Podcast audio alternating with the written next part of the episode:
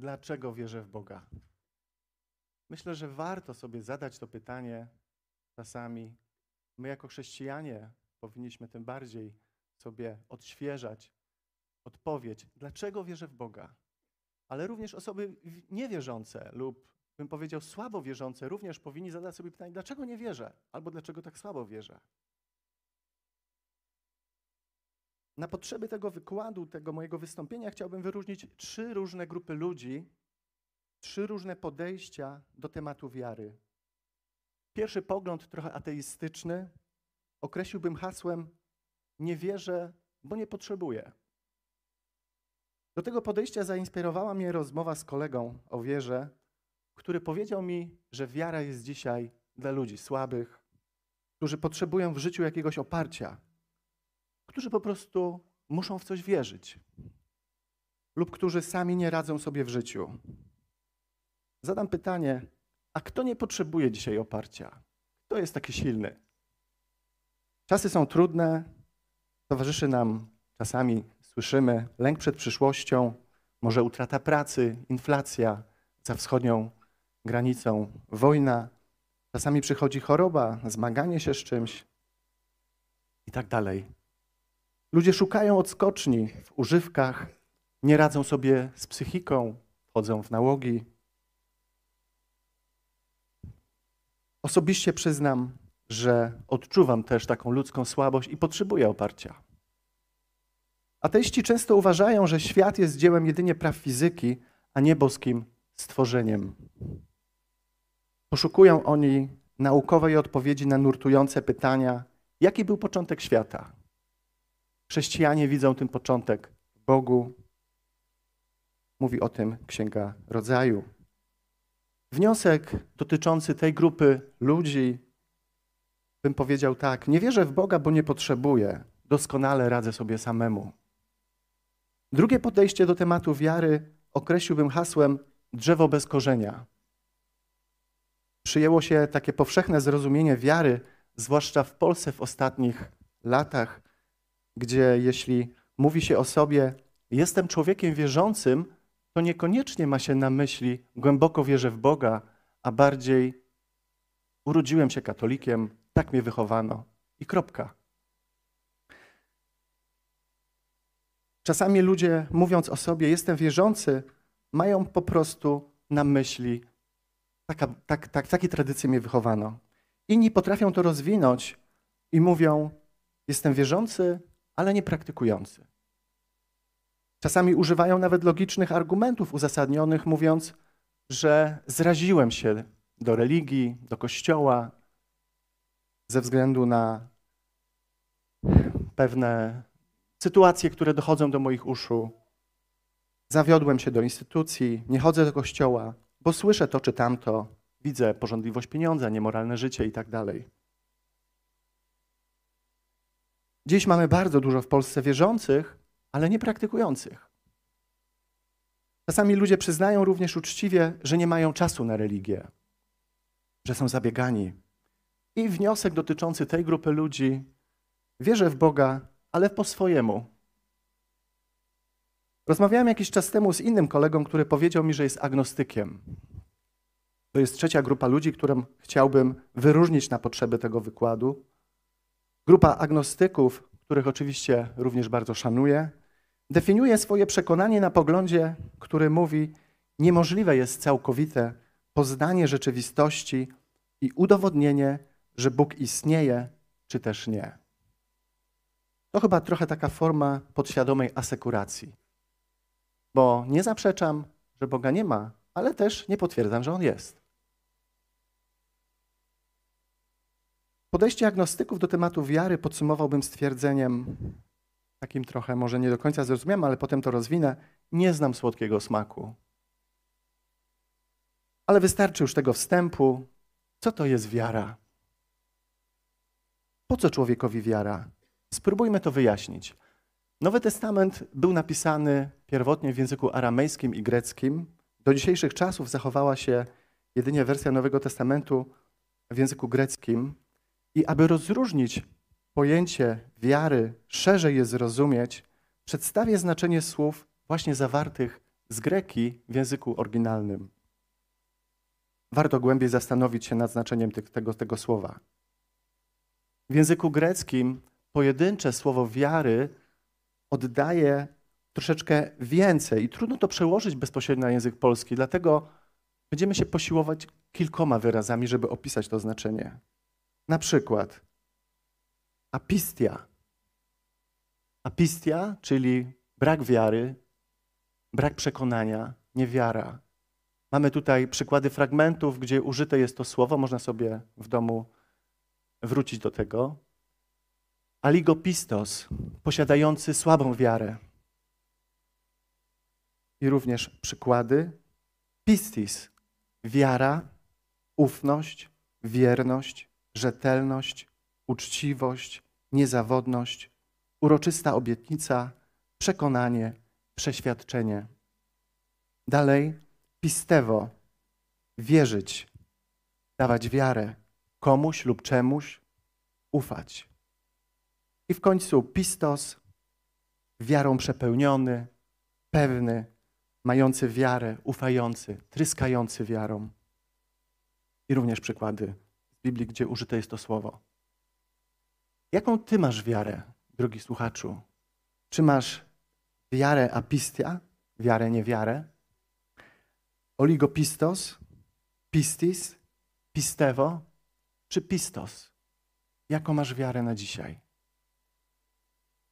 Myślę, że nawet osoby niewierzące, mówiąc są niewierzące w Boga, to śmiem twierdzić, że to jest po części wiara.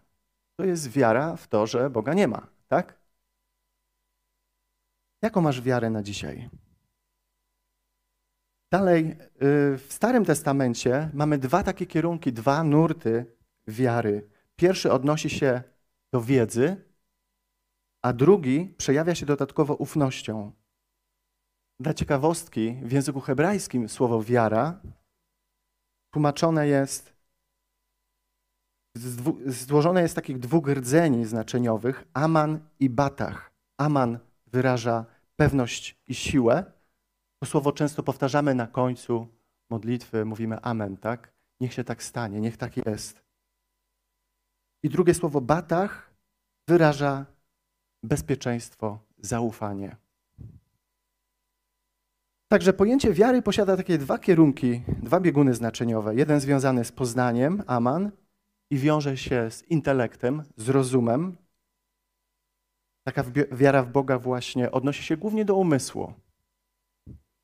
I drugi biegun związany jest dodatkowo z zaufaniem, hebrajskie batach, które angażuje całego człowieka do relacji i świadomości, że jest to coś więcej niż wiedza.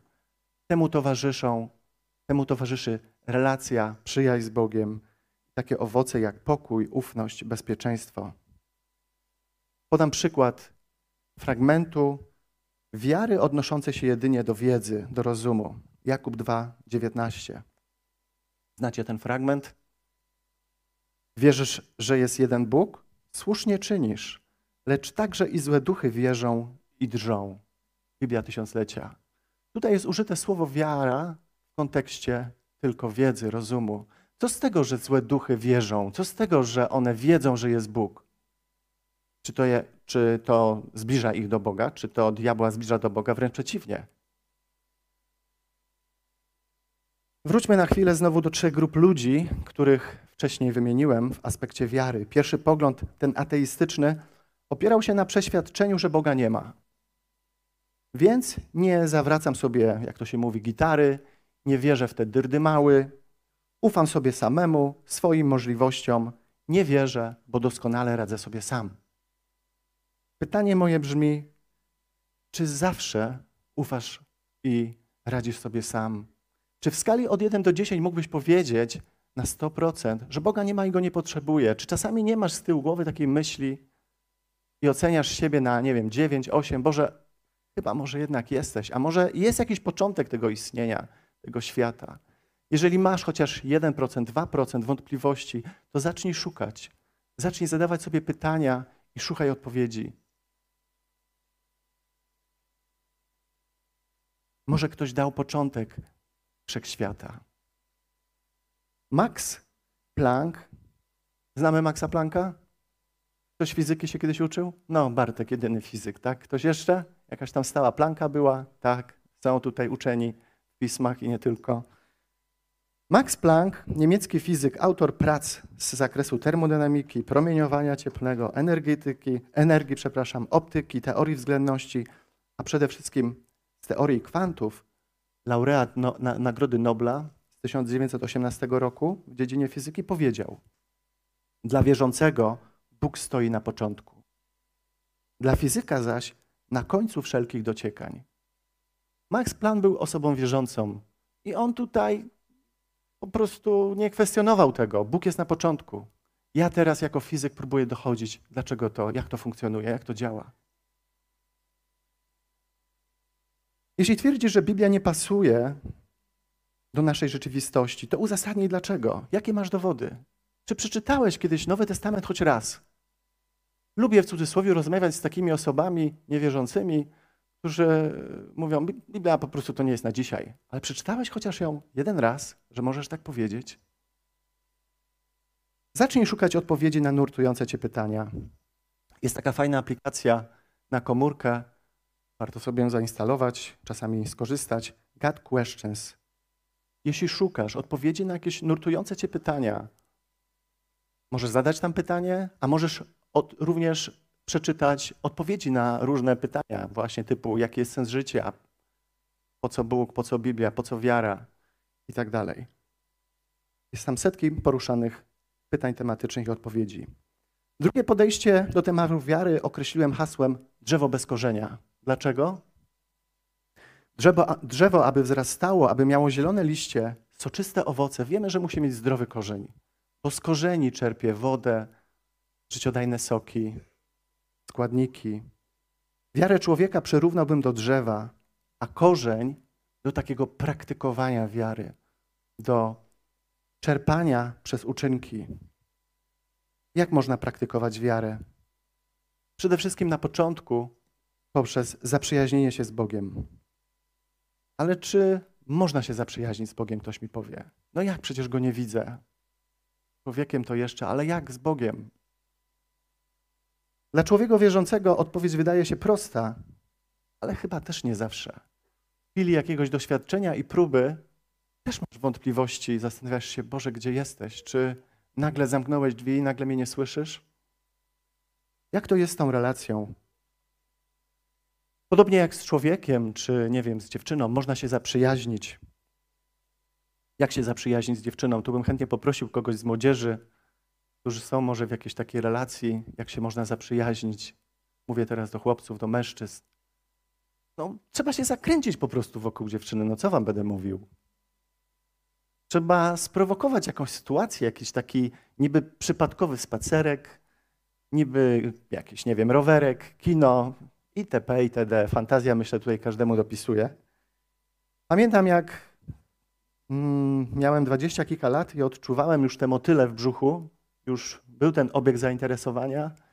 Potrafiłem o piątej, szóstej rano zerwać się z łóżka, żeby choć na pięć minut zobaczyć na przystanku odjeżdżającą dziewczynę, której inicjały imienia zaczynają się na literkę R. Dzisiaj jest moją żoną. Wystarczyła chwila, żeby spotkały się te oczy, żebyśmy sobie pomachali, jakiś taki mały, niewinny uśmiech. Nie było komórek, nie było SMS-ów, słuchajcie, nie było tej takiej relacji non-stop, tak? To było wstać o 5 rano, żeby tego SMS-a wysłać poprzez oczy. Podobnie jest z Bogiem. Nie zaprzyjaźnisz się, jeśli nie poznasz. Nie zrobisz tego szalonego kroku. Tak, to jest szalony krok, bo Boga nie widzisz. Ale możesz go poznać przez Biblię. Także, żeby poznać, zacznij od Ewangelii. Tam w Ewangelii Bóg się przedstawił w osobie Jezusa Chrystusa. Przez Jezusa Ojciec Bóg pokazał, jaki jest. Jak chce nas traktować, jakie ma podejście do człowieka. Pokazał swoją miłość. Otwórz, spróbuj rozmawiać z Nim, słuchać. Bóg dał, dał się nam poznać właśnie przez Jezusa. Jeśli będziesz z Nim rozmawiał własnymi słowami, zobaczysz, że dotyka to Twoje serce, nagle może pojawią się też te motylki i zaprzyjaźnię się z Nim. Poczujesz coś więcej. Sporo osób wokół nas straciło sens głębszej wiary. Jak tak się rozejrzymy, to jest dzisiaj różnie, zwłaszcza teraz w trudnych czasach. Wielu ludzi idzie w pojedynkę. Często, kiedy rozmawiam z ludźmi nawet w pracy, nie zaprzestają oni wierzyć, jednak ta relacja jest bardzo rozluźniona. Pomóż tym ludziom wokół zrobić ten krok. Powiedz, dlaczego ty wierzysz. Do tych osób chciałbym skierować zachętę. Szukaj kościoła, społeczności, gdzie będziesz się budował. Nie szukaj kościoła w sensie budynku, ale szukaj ludzi, społeczności, ludzi wierzących, którzy nacechowani są miłością do Boga, którzy żyją tak, jak mówią. W każdym większym mieście w Polsce są społeczności chrześcijańskie, które nastawione są na praktykowanie i budowanie głębiej swojej wiary. Kolejną grupę agnostyków powiedzieliśmy sobie, grupa agnostyków twierdziła, że niemożliwe jest całkowite poznanie rzeczywistości i udowodnienie, że Bóg istnieje czy też nie. Zostawiłem ze stwierdzeniem: Nie znam słodkiego smaku. I tutaj chciałbym zacytować słowa Psalmu 34, 9 werset. Skosztujcie i zobaczcie, jak dobry jest Pan. Szczęśliwy człowiek, który się do Niego ucieka. Niemożliwe jest poznanie słodkiego smaku, kiedy nie spróbujesz tej łyżeczki cukru. Jak chcesz znać smak słodkości, kiedy wzbraniasz się? Już nie wchodzę tutaj, wiecie, czy cukier jest zdrowy, czy nie. Różne tutaj są teorie, ale jeżeli chcesz poznać słodkość, to musisz spróbować. I tak samo jest z Bogiem. Nie zrobisz tego kroku w kierunku Boga, nie doświadczysz, nie uwierzysz, choć w minimalnym stopniu, jeśli nie zaczniesz z Nim rozmawiać. Nie przekonasz się, że to ma sens, jeśli nie skosztujesz. Jest jeszcze czwarta grupa ludzi, to osoby świadomie wierzące. Dlaczego wierzę w Boga? Wychowałem się w rodzinie, której czasami, delikatnie mówiąc, były nieporozumienia. Płacz mamy nie był rzadkością. Nie mając przykładu w domu, szukałem tego wzorca na podwórku. Wśród kolegów często próbowałem naginać się. Nie chciałem robić tego, co oni, ale jakoś w środowisku, wiadomo, wpływ niestety robiłem. Jednak widząc uzależnienie ojca, podświadomie starałem się podążać w innym kierunku. Szukając pewności siebie, zacząłem trenować karate. Trenowałem i wzrastałem w poczuciu nienawiści, w poczuciu zemsty, obwiniając między innymi właśnie jednego z rodziców za dzieciństwo. Będąc w szkole średniej, postanowiłem częściej chodzić do kościoła, gdzie szukałem wyciszenia. Pamiętam taką modlitwę, to było w technikum w drugiej klasie, gdzie zwróciłem się do Boga, by zmienił moje życie. Nie znałem modelu szczęśliwej rodziny, ale powiedziałem w krótkiej modlitwie Bogu: Boże, jeżeli jesteś, to zmień mój dom. I pamiętam, że zadeklarowałem przed Bogiem wtedy takie zdanie. Powiedziałem mu: Boże, przez cały rok nie będę pił alkoholu i proszę Cię tylko o jedno, żebyś zmienił mój dom. Ani kropelki, nawet okazjonalnie. A wiadomo, w szkole średniej różnie bywało wtedy. Aby upamiętnić tę deklarację, zapisałem datę zobowiązania na kartce i przykleiłem ją w pokoju, w moim pokoju do ściany.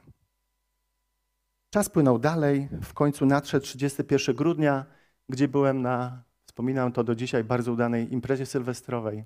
Tam poznałem moją pierwszą dziewczynę, to... ale nie będę rozwodził tego tematu. No i tuż przed 24 zachęcano mnie do tej takiej symbolicznej lampki, aby upamiętnić, e, pożegnać stały, stary rok, a wiadomo, przywitać nowy.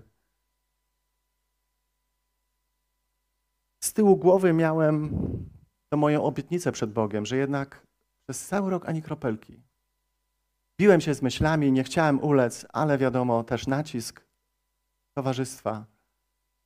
Uległem. Niby nic się nie stało, ale pamiętam, że na drugi dzień, kiedy przyjechałem rano do domu, kartka, która przez cały rok wisiała na ścianie, leżała na ziemi. Nie wiedziałem, co jest grane, ale przeżyłem po prostu lekki szok. Obleciał mnie strach. Nie mam za dużego owłosienia na rękach, tak jak tutaj niektórzy, typu Wojtek, ale te moje skromne włoski się podniosły. Po prostu mówię, Boże, Ty to widziałeś. Ty widziałeś to moją modlitwę sprzed roku. Tak jak mówię, obleciały mnie takie, takie ciarki. Pamiętam, że uklęknąłem wtedy i zacząłem Boga przepraszać. To nie wystarczyło. Chciałem jakiegoś słowa, jakiegoś pokrzepienia. Nie miałem zwyczaju wtedy czytać jeszcze Biblię, ale otworzyłem Biblię. I otworzył się fragment z listu do Hebrajczyków, pamiętam to do dziś. Hebrajczyków 11:6. Tam jest napisane: Bez wiary zaś nie można podobać się Bogu. Przystępujący bowiem do Boga musi wierzyć, że Bóg jest i wynagradza tych, którzy go szukają. Ten fragment, pamiętam, był wypisz, wymaluj właśnie trafiony na ten moment. Bóg do mnie mówi, Artur, jeżeli chcesz mieć ze mną coś wspólnego, chociaż troszeczkę, bądź poważny. Jeżeli do mnie coś mówisz, coś deklarujesz, ja to słyszę. Bóg mówi, bez wiary nie można się jemu podobać, chociaż odrobinkę.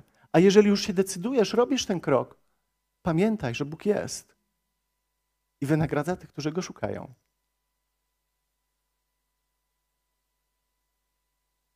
Przeprosiłem Boga, wtedy popłynęły łzy. Przeprosiłem, że nie dotrzymałem tej deklaracji.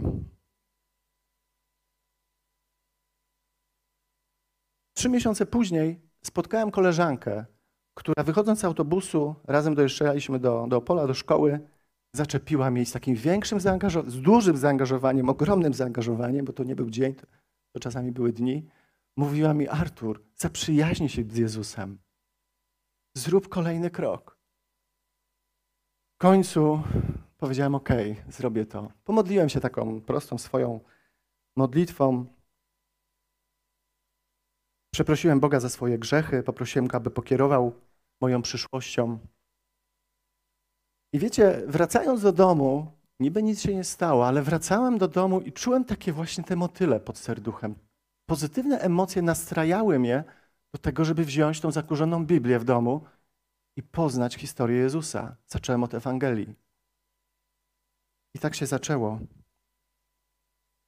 Mówiłem Bogu, co przeżywam, zacząłem rozmawiać z Nim częściej własnymi słowami, o czym marzę. I tak jest do dziś. Od tamtego czasu minęło już wiele lat. Świadczyłem Boga, który mimo, że jest niewidzialny, to jednak widzi. I realnie pomaga w codzienności.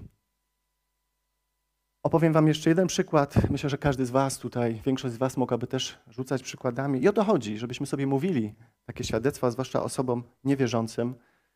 Pamiętam w pierwszej klasie technikum, przyznam się do tego, do czegoś, co nie jest chlubne. E, miałem ocenę niedostateczną z fizyki. Max Planck mi nie pomógł. Pierwszy semestr, nowa szkoła średnia, Opole, wiadomo, oczekiwania. Miałem pałę na semestr fizyki. Czułem się z tym źle. Nawet myślałem, żeby przenieść się do innej szkoły, gdzie jest lżej. Ale to były moje pierwsze kroki, które stawiałem z Bogiem. I mówiłem do Boga, Boże, pomóż mi zrozumieć tą fizykę. Tak po prostu. Wiecie, kułem, dużo się uczyłem na tamten czas.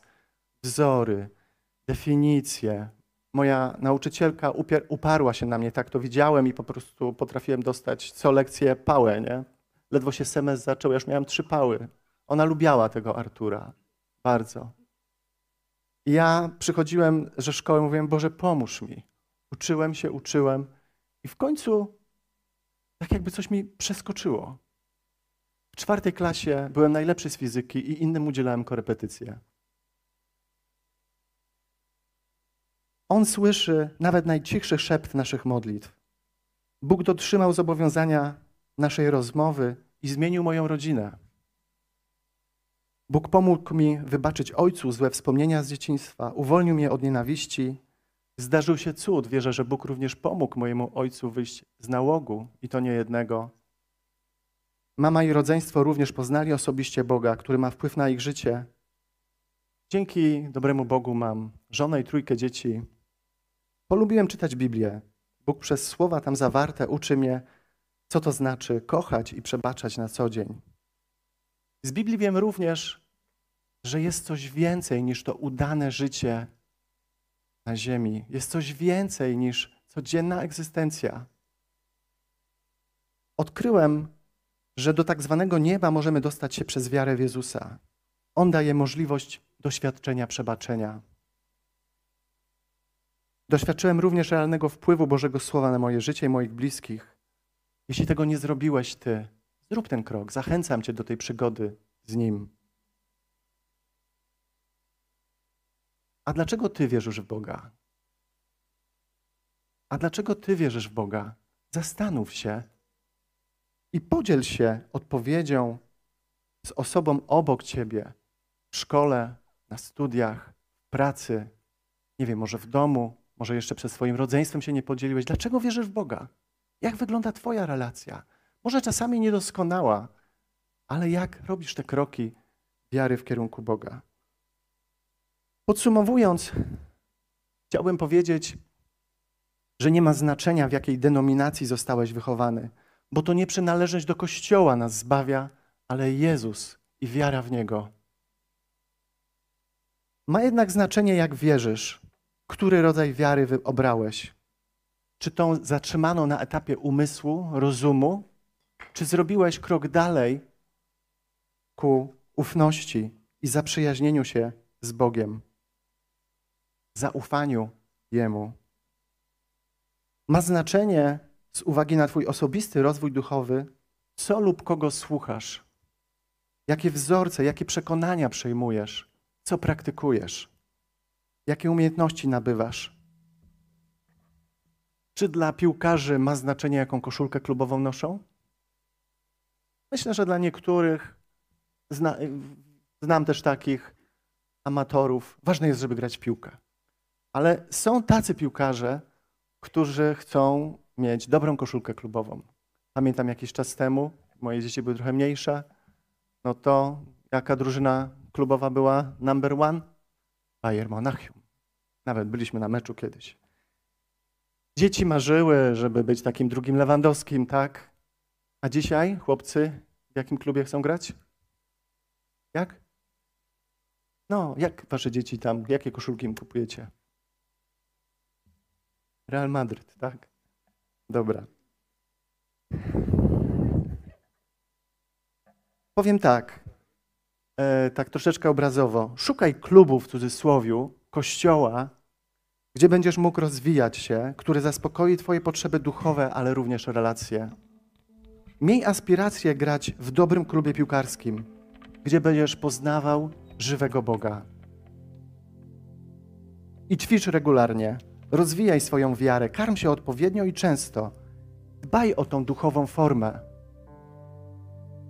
Wtedy również Twoja drużyna będzie takim lepszym teamem, bo dużo zależy od jednostki. Nie musisz siedzieć na ławce rezerwowych. Wstań, zaangażuj się, bądź czynny, ćwicz. Dlaczego wierzę? Bo przez osobiste sytuacje życiowe doświadczyłem, że Bóg istnieje i odpowiada na nasze modlitwy. Czy zawsze odpowiada? Czasami nie odpowiada. Biblia mówi, że nie odpowiada na modlitwy, które nie są zgodne z Jego wolą i super. Ale które są zgodne z Jego wolą, odpowiada. Spróbuj i ty, doświadcz Boga, porozmawiaj z Nim. Może złóż jakąś deklarację jakieś pytanie, jakieś zobowiązanie i powiedz: Boże, jeżeli jesteś, to proszę Cię o to czy o tamto. I będziesz wiedział, to będzie sygnał dla Ciebie właśnie, że On jest. Doświadczysz Go osobiście. Wiecie, przeczytałem Biblię co najmniej kilka razy. Myślę, że Nowy Testament kilkanaście razy, może więcej, nie liczyłem. Ale muszę Wam powiedzieć, zwłaszcza tym osobom, które może słuchają nas teraz online, którzy sympatyzują z nami, że to ma sens. Biblia ma sens. Nowy Testament i ten przekaz Jezusa, darmowego zbawienia z łaski Jego miłości ma sens. To wszystko trzyma się w całość. To się trzyma, jak to się mówi, kupy. Sprawdź. Nie wierzysz, to przekonaj się sam. Weź Biblię do ręki. Rozpocznij, tak jak mówiłem, od przeczytania Ewangelii. Przejdź potem po przeczytaniu historii o Jezusie, przejdź do dziejów apostolskich, gdzie opisana jest historia Jego uczniów, kiedy już nie ma Jezusa. Umarł, szedł do nieba i zostali Jego uczniowie. Poznasz fantastyczną przygodę tego, co Jego uczniowie wyprawiali. Potem czytaj kolejne listy uczniów do uczniów, jak pisali między sobą, żeby się budować. Przeczytaj cały Nowy Testament. Tutaj chciałbym zareklamować taką akcję Nowy Testament dla każdego. O, właśnie, już się pokazał, mam ją tutaj w kieszonce. City Bible specjalnie dla Ciebie.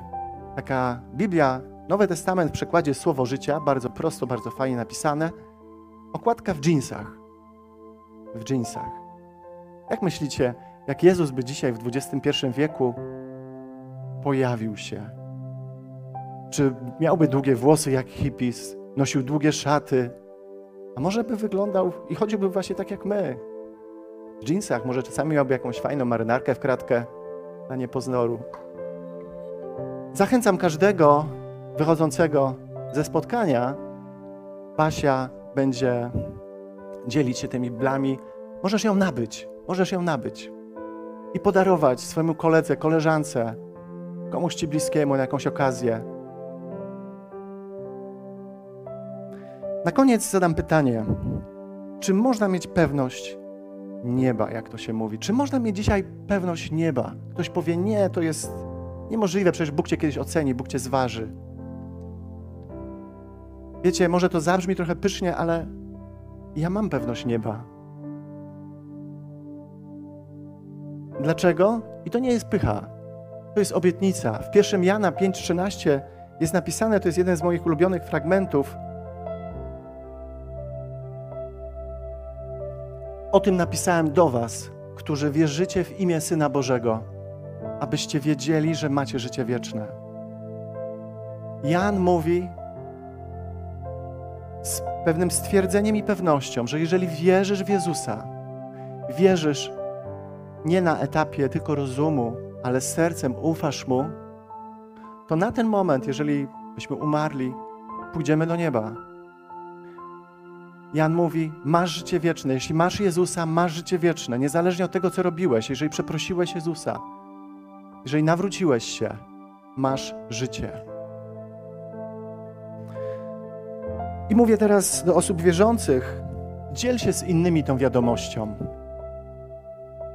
Powiedz, tak jak wcześniej wspomniałem, swojemu bliskiemu, koledze, może sąsiadowi, Powiedz, dlaczego wierzysz. Powiedz mu, że może mieć pewność zbawienia, że może mieć nadzieję. Pomóż mu zrobić ten krok wiary. Powiedz mu w sposób prosty i zrozumiały Ewangelię. Dlaczego wierzysz? Amen. Wstańmy i wołajmy do Boga. Boże, ja dziękuję Ci, że dałeś wiarę. Ja proszę Cię, Panie, za tych ludzi, którzy dzięki naszemu słowu, dzięki naszemu świadectwu będą przychodzić. Ja Cię proszę, żebyś dał nam odwagę, żebyś dał nam takie proste słowa, żebyśmy w sposób zrozumiały mogli powiedzieć, kim, kim dla nas jesteś. Bo tak jak mi za darmo dałeś zrozumieć tą prawdę, tak też każdego podciągnąć, kto będzie nas słuchał. Ty powiedziałeś, że przez głupstwo głoszenia, przez głupstwo głoszenia spodobało Ci się zbawić innych. Niby uczyniłeś wszystko na krzyżu, ale chcesz przez głupstwo głoszenia naszych słów pociągać innych do siebie. Proszę Cię, Boże, za tych, którzy będą nas słuchać, za tych, którzy może teraz nas słuchają, żebyś przebił się, żebyś wlał ten głód poznania Ciebie, żeby każda z tych osób sięgnęła gdzieś z zaciszu po Twoje słowo i chciała Cię poznać. A Ty dajesz się poznać, dajesz się znaleźć każdemu, kto tego zapragnie, kto Cię szuka. Dziękuję Ci, że dałeś Jezusa Ojcze, że tak po prostu za nas umarł z miłości. On dzisiaj jest dla nas drogą, jest dla nas drogowskazem i wiemy, jak żyć. Dziękuję Ci, Panie Jezu.